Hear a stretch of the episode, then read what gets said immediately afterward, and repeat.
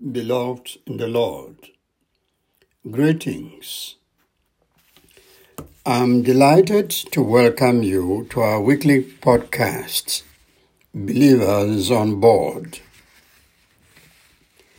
In this edition, we shall read from Numbers chapter 32, the first 15 verses. Listen as I read verse 11 of that passage. It says,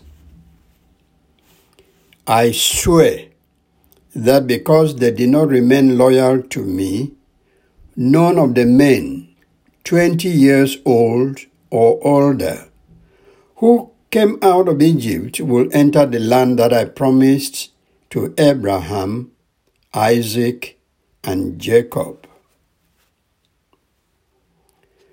God sways to kill the disobedient. A king expects loyalty from his subjects. When his people are loyal, the leader feels good and can do many things that benefit the governed. No good ruler inflicts punishment on hard-working and obedient citizens, unless such a leader is insane. But when subjects refuse to be loyal, they make the king angry and he can punish them in various ways. That was the case with God and the people of Israel. His chosen people wandered in the wilderness for 40 years until that whole generation that had displeased him was dead. I read that from Numbers 32, verse 13. God swore not to allow them enter the promised land. Why? Because in God's word, because they did not remain loyal to me. Disobedience deprived the generation of the Hebrews from Egypt from reaching the land flowing with milk and honey. They all perished in the wilderness on the journey that never got them to the final destination. In that story, only two people who left Egypt successfully reached the promised land. That is Caleb, the son of Jephunneh, and Joshua the son of Nun. They had unreservedly followed the Lord, and as a result of that obedience, they went right to the land the Lord had promised them. Obedience to God can pay any of us with very high dividends, and the opposite brings us severe consequences even at the human level.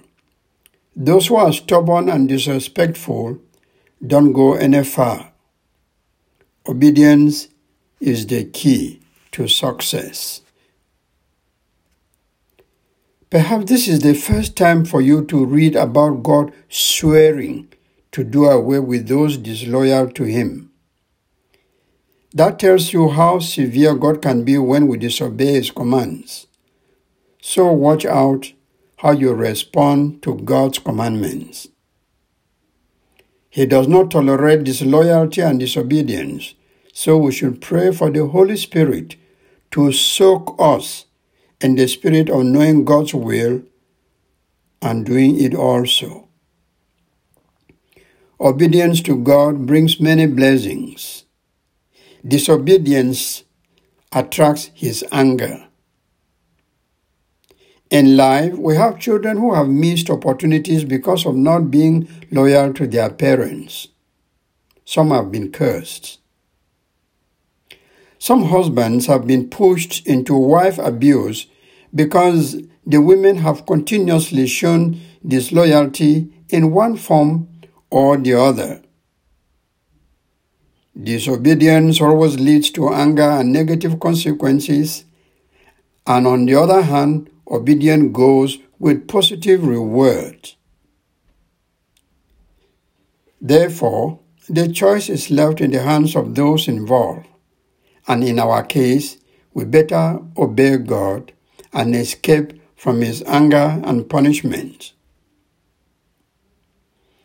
We, we relate vertically with God, and we relate horizontally with fellow men and women. So beware of your relationship with our Father who is in heaven and remain loyal to Him. Look into your life and see if God is pointing to something you must give up. Perhaps you have some bad habit that clings so closely and frustrates the fullness of God's plan in your life. God expects you to demonstrate your loyalty to Him by giving up the sin. If you persist in it, you make God angry and He can prevent you from reaching your unholy land. That is, your disloyalty can obstruct you from reaching the target you set out for yourself, the goals you wanted to achieve. Today is another opportunity the Lord has given you. Eh, today is another opportunity the Lord has given to each one of us to examine ourselves. If we see any sin in us, let us repent and turn to God for His forgiveness. In our relationship with each other, we should always take some time to reflect on our character and behavior to see if there are certain weeds in our lives that need to be uprooted. Where we find such, we should, with the help of the Holy Spirit, cast them away.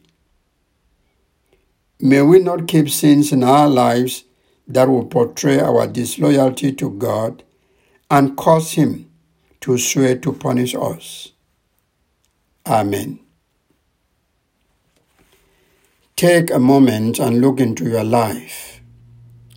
See if you have some unconfessed sins. If you do, bring them to God in prayer and then ask Him for forgiveness. I'm your pastor and friend, Achoa Umeni. May God listen to your personal confession and repentance and forgive you. Good day.